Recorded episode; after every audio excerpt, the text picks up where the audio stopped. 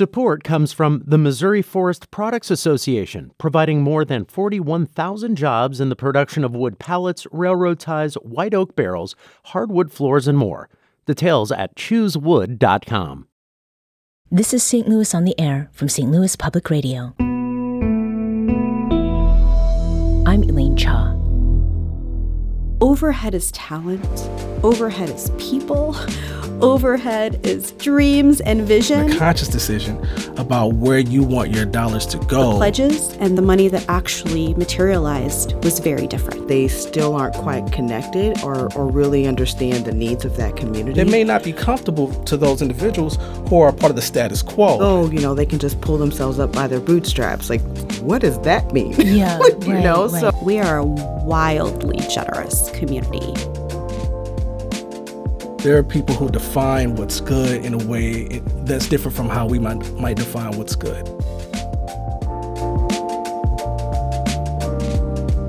No matter the month, nonprofit organizations are focused on mission and money. But August, which is Black Philanthropy Month, holds special significance for nonprofits helmed by Black leaders and dedicated to support from mostly Black community members. And in St. Louis, which enjoys a certain reputation for charitability, including but certainly not limited to the annual Give STL Day, August presents an opportunity to ask folks to consider the what's, where's, and how's for ways to hashtag Give Black, regardless of what's in media headlines and at any time of the calendar year. Joining me in studio to talk about that and the realities of raising support for local Black led, Black centered nonprofits, we have three St. Louisans with a broad range of experiences.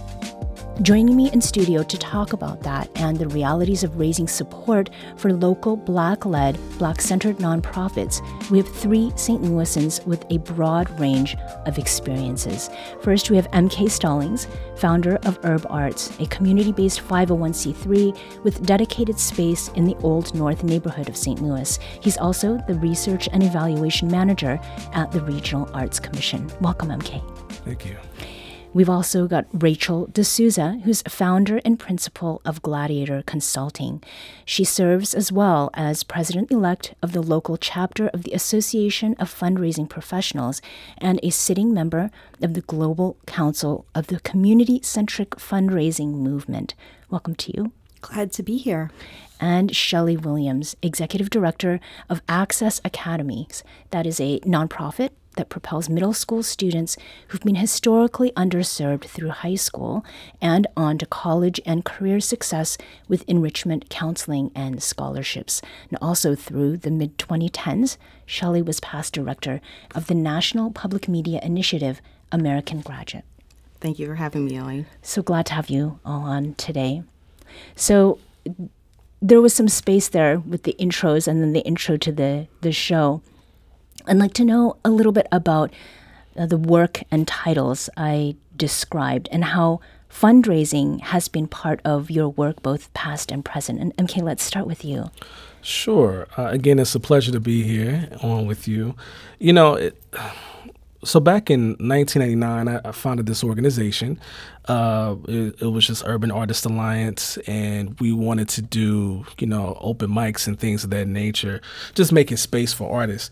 Uh, so our first introduction into fundraising was through revenue generation, you know, through events, uh, ticketing and such. So for me, it's very much so about, you know, engaging the community, uh, having the community being the ultimate arbiter of what's good about what we do. And they make the decision by supporting us through ticketed uh, uh purchases at our events over time. And so that's kind of been my, my history with it. And then beyond that, it's just been about writing grants and asking people really begging, you know, to kind of yeah. support on some level or another, uh-huh. uh, but in, in, with various degrees of success. Okay. So. Shelly, how about you? Sure. So, um, just sort of going back to my work with uh, PBS, right, with, with 9 PBS. Um, I mean, that was funding at both the national and the local level. So, um, a lot of grants um, that were written, um, a lot of conversations and meetings, and um, really trying to better understand um, at, the, at the core of it you know what the donor is trying to achieve right with the funds that they have to support the community and how we can best partner together mm-hmm. um, and so at sometimes that's answering an rfp and you never get to meet the donor other uh-huh. times it's you know a lunch and then there's funding right so it really does vary um, how i've been engaged in the funding and the philanthropy process mm-hmm. so rachel Gladiator Consulting, um, what is it and what was it created to do? Sure. So I started Gladiator back in 2015. Um, and, you know, really had the hope to bring um, a slightly non traditional lens to the idea of organizing money and fundraising for nonprofit organizations. Um, I had fundraised directly for organizations with an international reputation um, and organizations that were very local in nature um, and kept bumping up against these themes that, you know, what donors and funders felt passionate about supporting with their dollars and what community and organizations really needed to thrive weren't lining up. Mm-hmm. Um, and so wanted to sort of push on um, those parties to start talking to each other a little mm-hmm. bit more, maybe taking some risks um, in terms of, of how we think about grant making or how we think about donations, and really um, get to a point where our institutions here in St. Louis, you know, aren't just you know, scrapping resources together month to month or, you know, budget year over budget year, but could really have the resources they need to create lasting change. Mm-hmm. So, what you're describing as far as kind of a hand to mouth uh, mm-hmm. existence is recalling some of what we've talked about, MK. How would you describe um, what your place has been and you know, with the organizations that you've worked with? Mm-hmm in the local nonprofit environment or ecosystem? I would say we're very much so a part of the black arts movement tradition in terms of being poorly funded and having the funding being subject to approval by bodies that may feel comfortable or uncomfortable about what you present. So oftentimes it makes us have to just do our own thing. And that's the reason why having the community being supporters through ticket buys uh, becomes essential because otherwise there may not be enough money generated. So no, it's it's it's very much very much so been a, a grassroots struggle, and it has to be a grassroots struggle just because the powers that be and the monies that be don't necessarily want to support the sort of change that we want to see mm-hmm. manifested in the region. Uh, and again, it's not. It, it's it's because of my sociological background, I'd want to kind of go into different spaces with it, but but ultimately, there are people who define what's good in a way that's different from how we might might define what's good, mm-hmm. and that sort of uh, disconnect creates problems in the funding space. Yeah. So when it comes to art, everyone has their own tastes, and so it's it's subjective, we could say. Shelly, with the work that you're doing currently around education, it's hard to find someone who would say that education is not something to support. What kinds of challenges um, are there in, again, sort of this le- local ecosystem and all of the uh, the other organizations that exist somehow to support education? Sure. So um, for me, I'm actually in a situation where um, we were founded by John Vatterott um, in 2005, and so there's a, a, very large family that supports and, and lots of friends um, that support that are associated with that. And so um, throughout the years, uh, you know, we've been very fortunate to have that consistent, you know, kind of flow, um, you know, coming to us as far as, you know, people understanding why education is important. So mm-hmm. that has not been a challenge for our organization per se. Yeah. Um, but at the same time, um, where we're trying to grow is how do we get beyond our traditional audience, right? That is now aging out um, and trying to find and bring in new supporters um, that also look like our children, um, mm-hmm. because that's another important piece of that is that our kids see um, that they are being supported by people of color um, and that that is something that they that, that they can recognize um, as you know we do our events as well that our board that we've got a diverse board um, mm-hmm. you know there's black leadership since i'm leading but there also needs to be a diverse board so that there are people that are representing their thoughts their ideas their ambitions and mm-hmm. also empowering them so we're talking about sort of many different groups of people and rachel you were speaking earlier about getting you know different parties to talk to each other. Before we get to that part, though, let's talk about what the fundraising landscape in St. Louis has been both in the past and the present. So, Rachel, how would you characterize who gives here? Sure. So, one thing I will say about St. Louis is that we are a wildly generous community, um, both uh, consistently year over year and in moments of crisis or episodic giving. Um, there is also a value placed on who gives and how much they give. Um, and and that starts to cause a little bit of, I think, the discrepancies we see. Uh, back in, I think, 2020, the Philanthropic Initiative for Racial Equity released a report called Mismatched. And they essentially looked at giving um, from 2015 to 18, and then they made some predictions about 2020, but really found a couple things. Um, there is a huge gap between donors and funders who pledge to support Black-led or Black-centered organizations, um, and and in the sort of subcategories of racial justice and racial equity, right? Um, and it's very problematic, honestly, because the pledges and the material, the money that actually materialized was very different. Mm, okay. Um, and and what I've seen, you know, in the St. Louis region is that we honestly mimic those same national patterns. Um, we have an abundance of incredible organizations that are Black centered and Black led. Um, but, you know, for lack of understanding, for lack of relationship, um, and honestly also for lack of proximity, we don't have a lot of people with access to resources or wealth who are in deep relationship with some of these organizations. And in that absence of relationship and trust, these organizations aren't being funded. Mm-hmm. This also gets to a point that I want to make sure we clarify because black led is not necessarily the same thing as black serving. Um, and this has been a, a, point of conversation that I, I've been part of over the years. What sort of misconceptions or misunderstandings are there around that, uh, MK? Again, if we use the black arts movement as you know more of an arts background as an example, uh, the reason why it was it was so important to begin to cultivate and develop a black aesthetic means that it comes out of these spaces, these cultural spaces where you find certain things to be beautiful. You you you have certain tastes that are kind of shaped by your experience in America. And if you think about the American experience for African Americans over the centuries, it's been one of domination and repression, uh, the need for resilience and liberation, right? So that means you're going to have certain themes themes that come out of the art that may not be comfortable to those individuals who are part of the status quo. And so, a lot of my uh, so a lot of my experience is is a, is centered in that space where you have to be able to honor what you value, mm-hmm. uh, and, and, it can't be diminished. It can't be marginalized, and so that means that when you have a, a an organization that's black led, they have to serve the interest of a broad, non-specific mission. Whereas with us,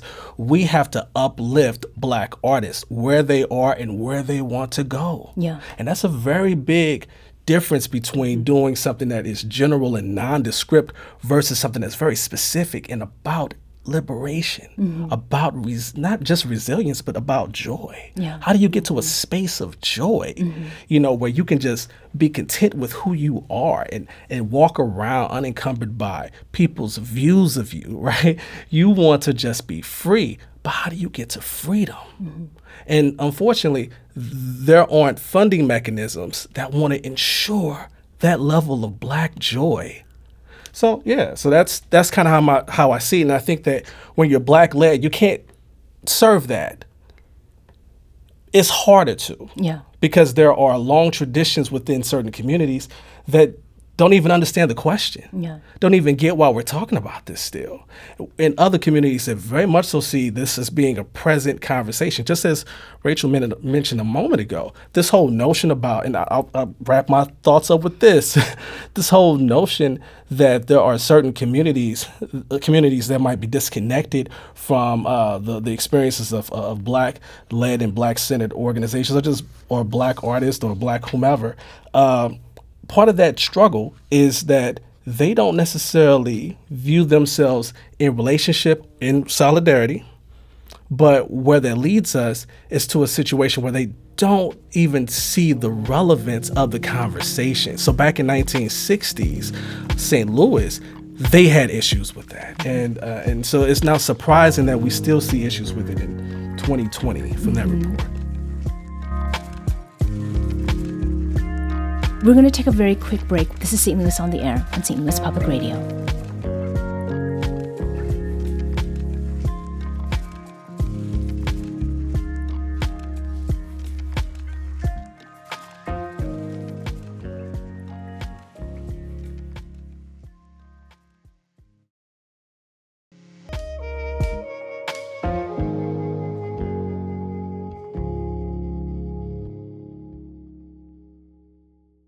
Now, back to our conversation about fundraising and Black led, Black serving nonprofits in the St. Louis area.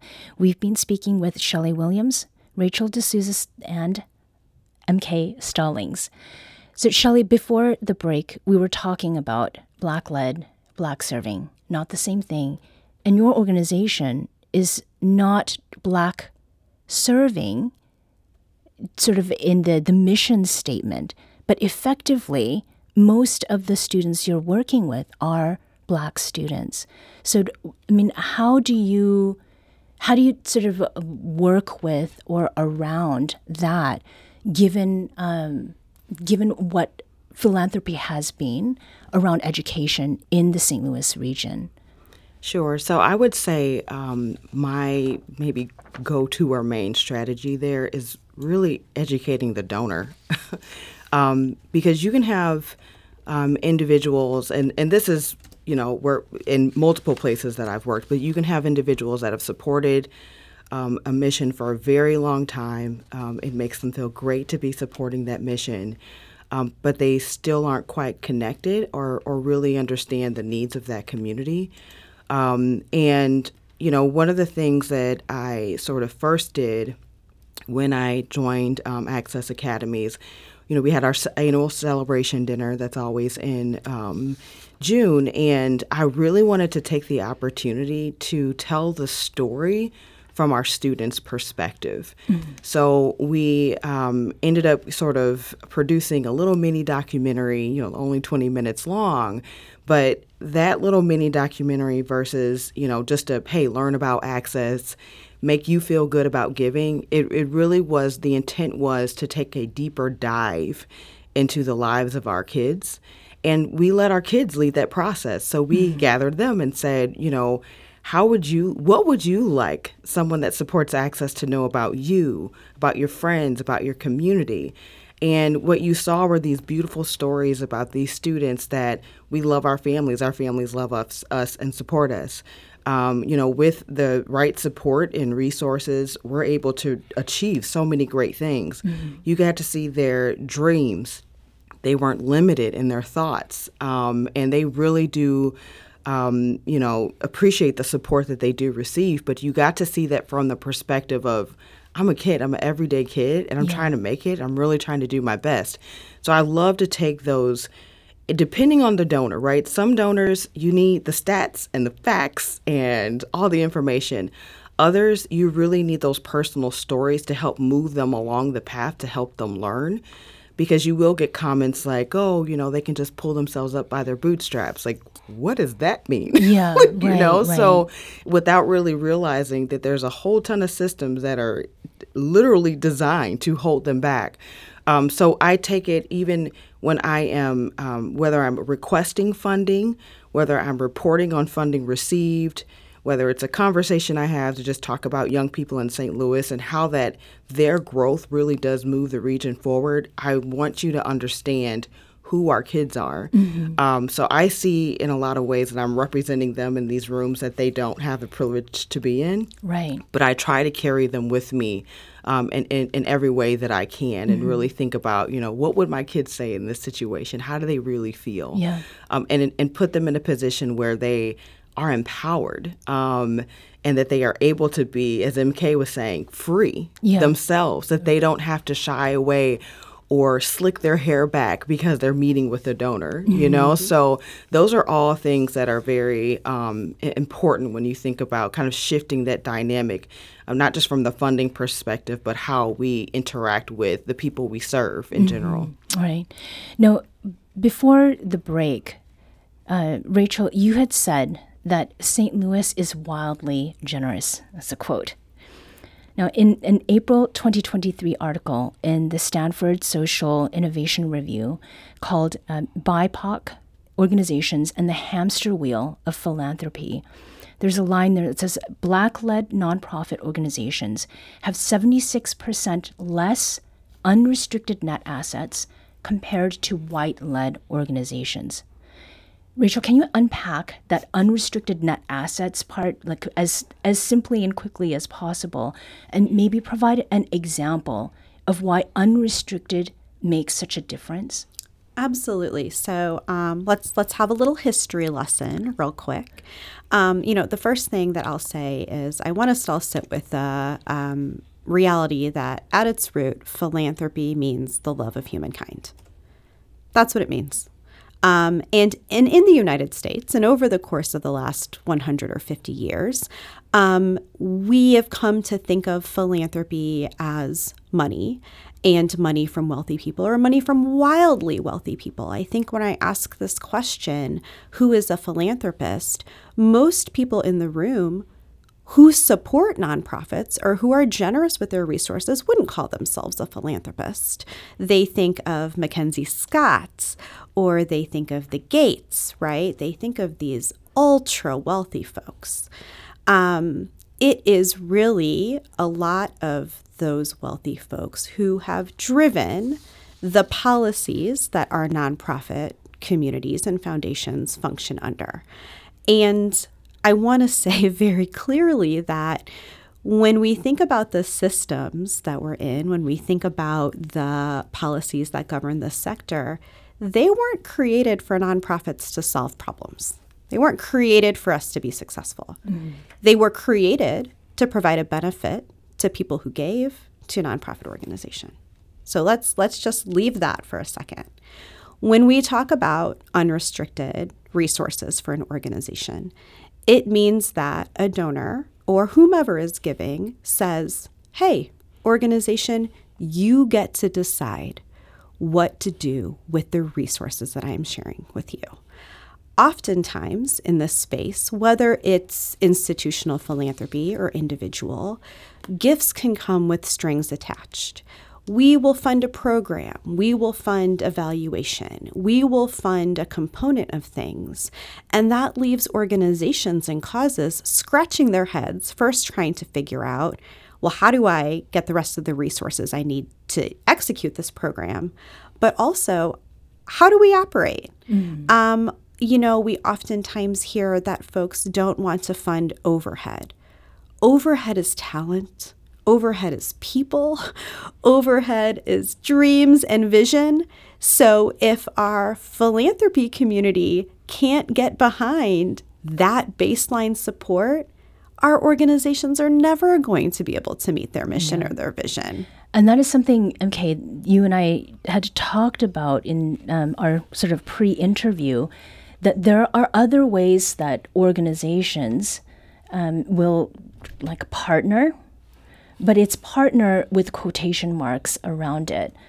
Speak a little bit to that and how it is connected to what Rachel is talking about as far as overhead and operation and like paying people. Yeah. Um, so uh, we're very much so a volunteer organization. We tried to uh, have staff, just couldn't afford it, couldn't do it anymore. and because if all your funds are tied into programs, uh, then that means that all of your staff has to do those programs. Otherwise, they're not going to get paid anything, right? Um, so what, what I've experienced in the past, or what we've experienced in the past, is that organizations will partner with us because we look black. You know, we look black on paper, we look black in the community, we just look black.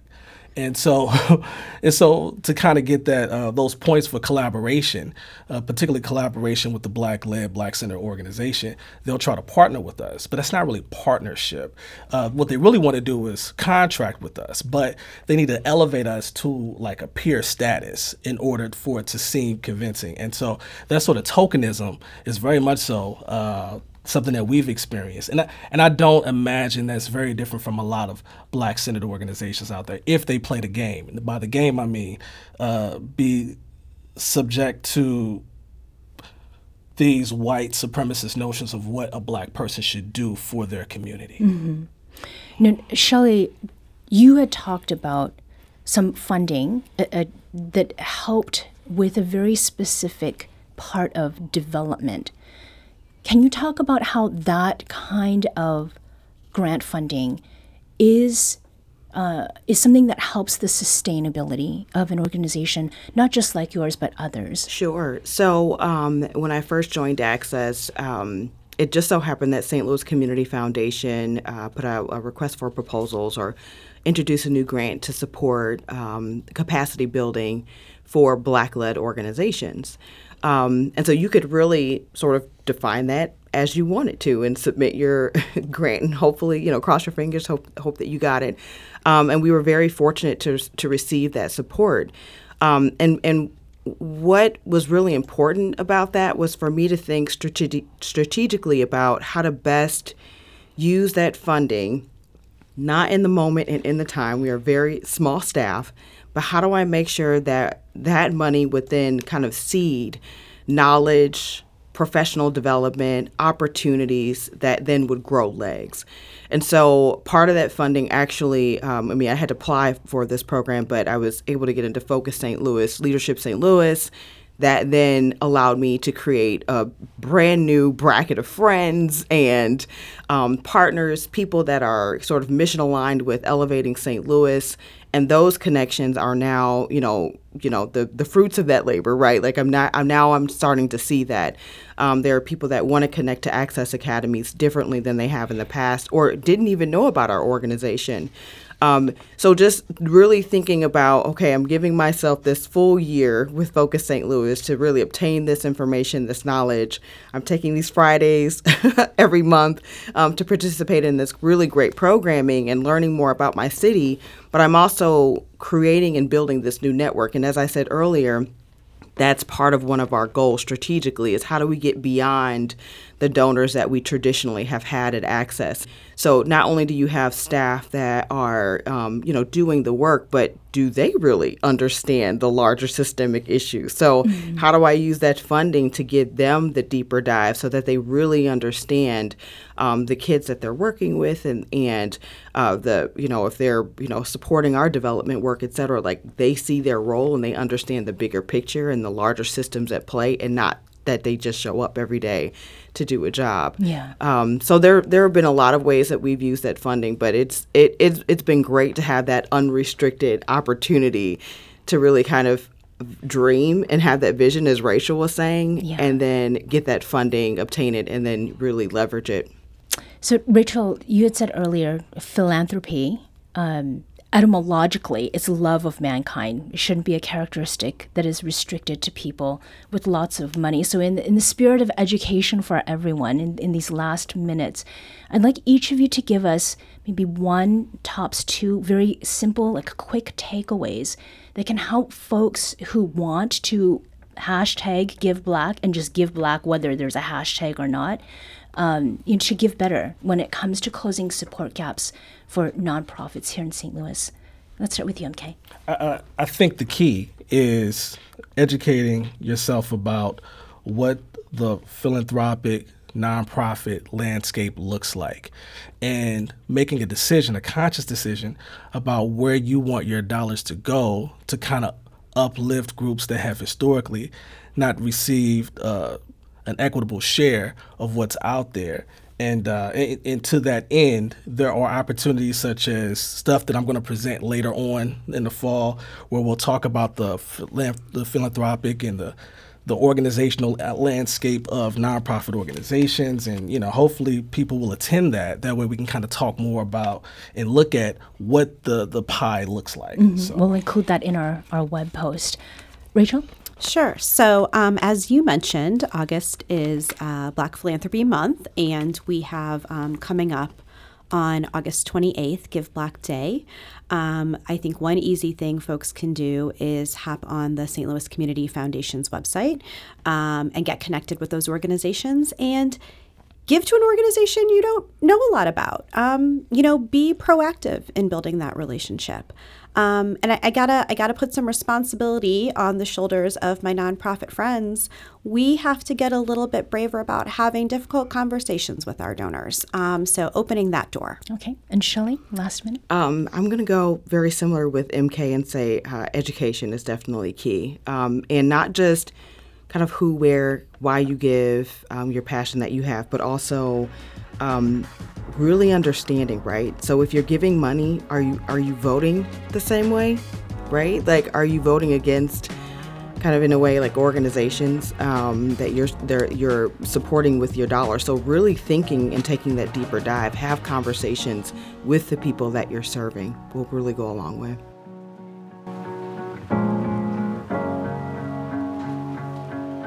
Shelly Williams is Executive Director of Access Academies and past Director of the National Public Media Initiative American Graduate.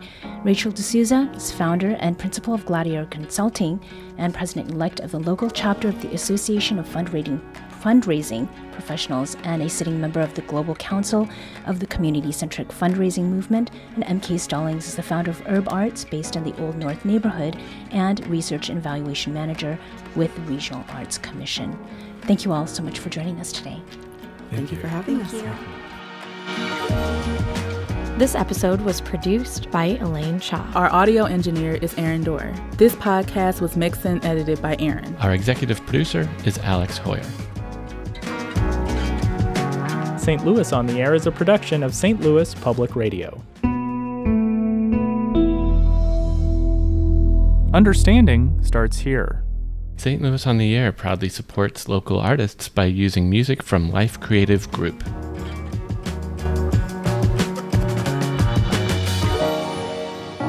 Do you find yourself regularly listening to episodes of St. Louis on the Air? Suggest us to a friend you think might enjoy our conversations. And leave us a review and rating on Apple Podcasts on the App Store. It's the simplest way to help people discover our show. Thanks. St. Louis Public Radio is a member supported service of the University of Missouri St. Louis.